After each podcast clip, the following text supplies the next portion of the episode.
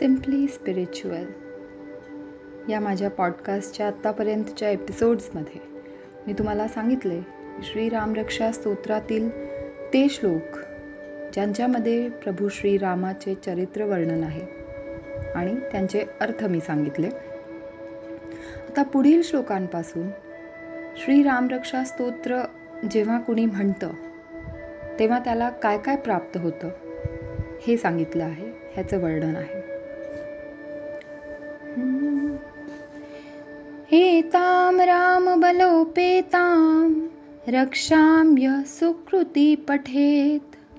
सचिरायु सुखी पुत्री विजयी विनयी भवेत। या श्लोकाचा अर्थ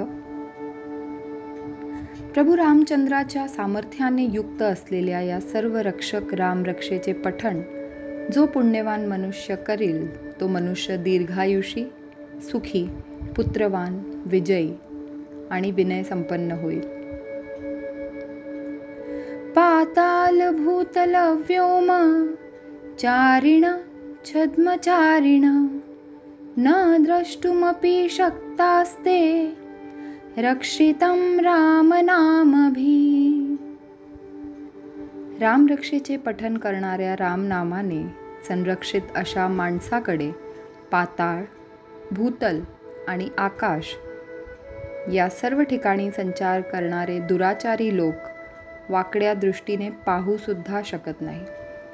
एवढं सामर्थ्य एवढी शक्ती आहे या एक दिव्य स्तोत्रामध्ये ज्याचं नाव आहे श्रीरामरक्षा स्तोत्र.